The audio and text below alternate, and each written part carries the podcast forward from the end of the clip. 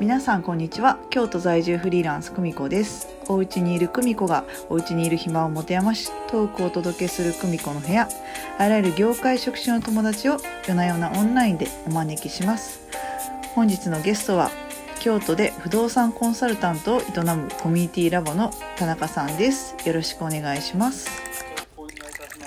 はいよろしくお願いしますいつも田中さんとは喋ってるんですけどこうやっそれね、てなんか、はいね、改めて感はないんやけどね、あの、ちょいちょいやらせていただいてるんで、はいはい。お招きありがとうございます。いやいやもうとんでもないですもうみ短すぎて呼ぶのを忘れてました 10分ちょっとやもんね。そうですよ10分ちょっとなんでサクサクいきましょうか巻きで喋りましょう。はい。えか田中さんはもう私の認識で言うと不動産コンサルタントやってるけどなんかコワーキングスペースもイベントスペースも運営されてますよね。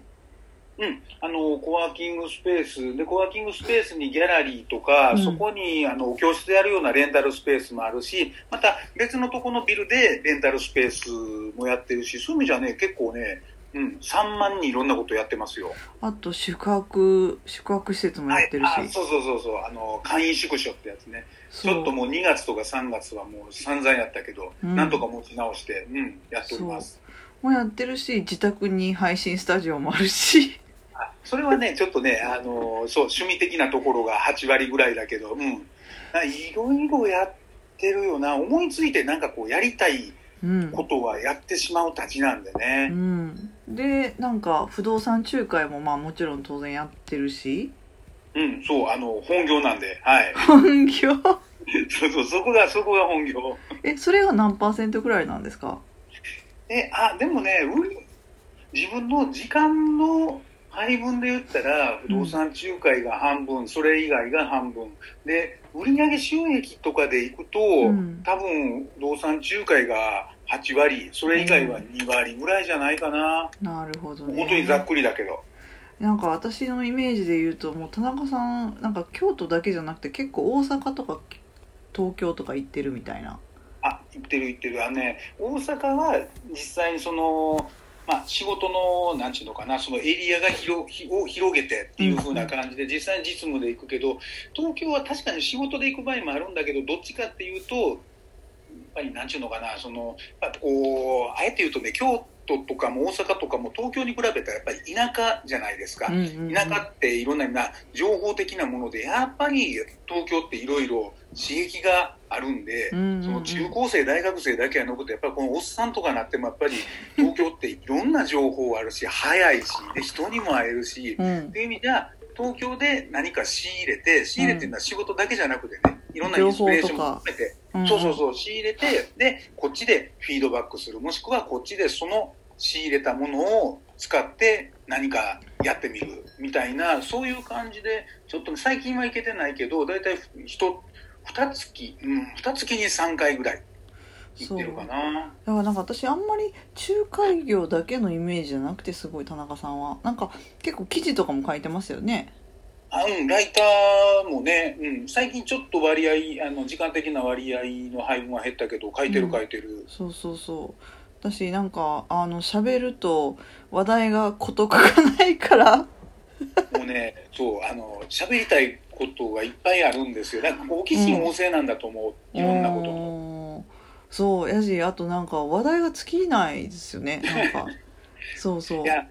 あの、やっぱりね、あの、ふまあ、不動産コンサルタントやってるっていうことで、うんうん。不動産って、まあ、あの、言ってみたら土地と建物が不動産以上なんだけど、うん。言ったらなんちゅうのかな、あの、ホテルだって飲食業だって事務所だって店舗だってなんだったらもう映画館でも何でもかんでも結局はなんか土地と建物不動産が器でできてるじゃないですか。っていうところからいくと、もう、あのーやっぱり自分が賃貸で関わるとか、売買で関わって何でもいいんだけど、やっぱりいろんな人と関わるのと、自分自身がいろんなところに興味があると、それを、じゃあ、この不動産でどうですかとか、反対にそういう職種の人に対して、こういう不動産どうですかみたいなあところで、仕事にも、その、効率は悪いけどね、うんつながるんで、うんあのいろんな情報すべてに無駄はないみたいなことよく言うじゃないですか、うん。不動産業は本当にそう思う。なんか何でもつながるから。そうやしなんか田中さんの、まあ、SNS 見てるとなんかいっぱいシリーズありますよね。朝ドラシリーズもあれば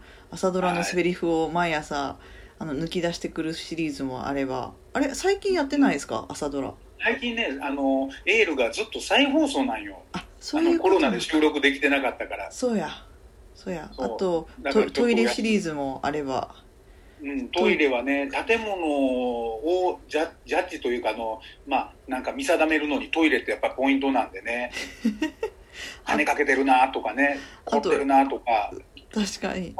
そうあの、ファッションも足元を見なさいみたいなのと同じで、やっぱり建物のメンテナンスだったりとか、えー設計とかね、いうようなところが、トイレのところがいじめられて客室が良くなってるのか、はい。まあ、最近はそんなん少ないけど、やっぱり昔の建物なんかはね、あのどうしてもあの見えるところをきれいにして、そうじゃないところにしわ寄せみたいなところも多かったんで、なるほどっていうねのでトイレはよく見るな。あとあの連投シリーズ。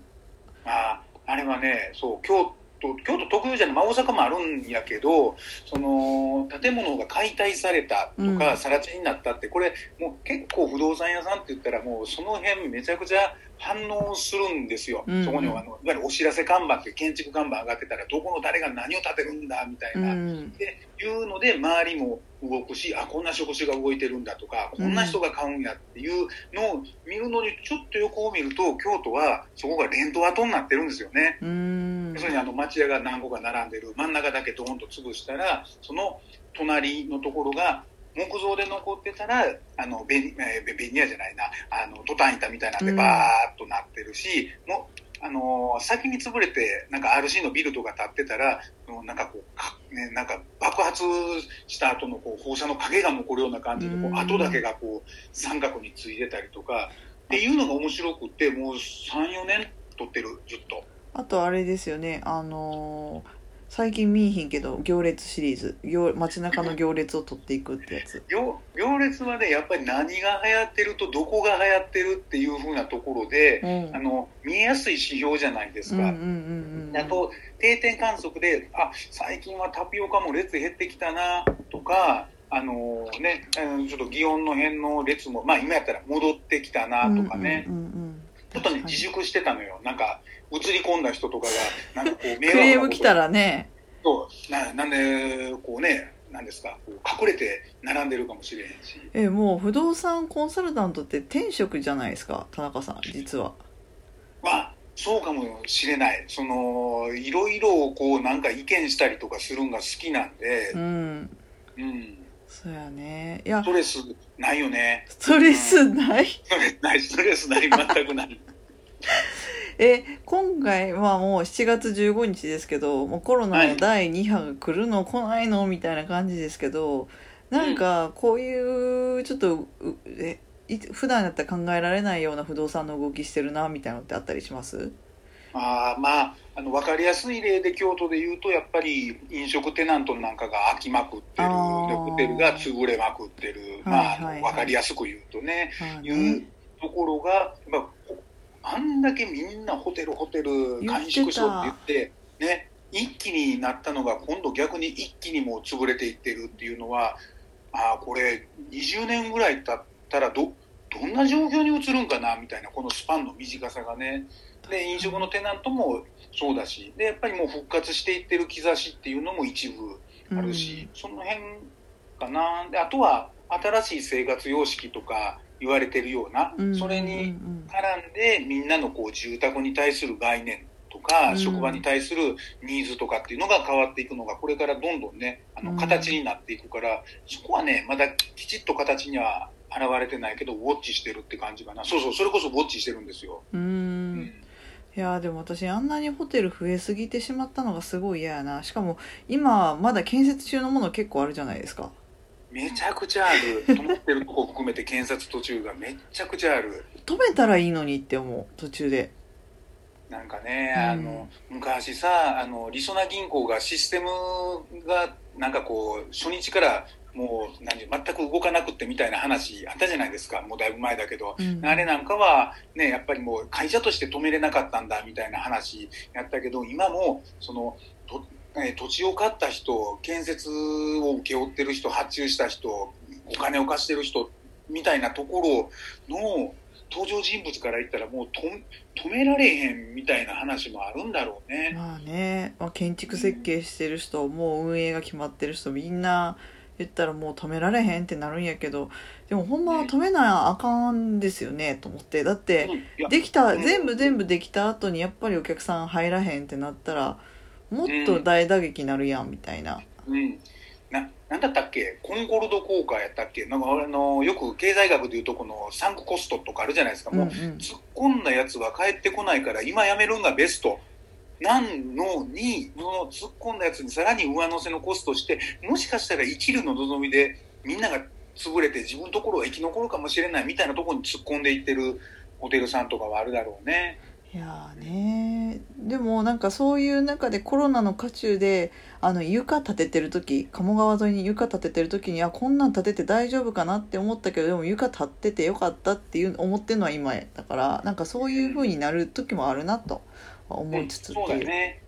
まあね、ゆ床は密じゃないしね。あの、まああ、密って、あの、3密の中のこう、密閉された空間じゃないから、風も通るし、いいんじゃないいいよねはいということでではそろそろ時間です。え、もうそんな感じなの？それで10分なの？早い。そうなんですよ。なのでまた登場してください。では田中さんあ今日の一言はいお願いします。え、えー今日の一言、えーあの、京都で頑張って不動産コンサルタントをしております。えー不動産で、えー面白そうな話したい人、えー一緒にお話をしましょはい。なので、コミュニティラボ田中で、まあ、検索してもらったら、田中さはん出てくると思うので、はい。ということで、では今日はこれにて、では、さようなら。う。どうも、さよなら。おやすみなさい。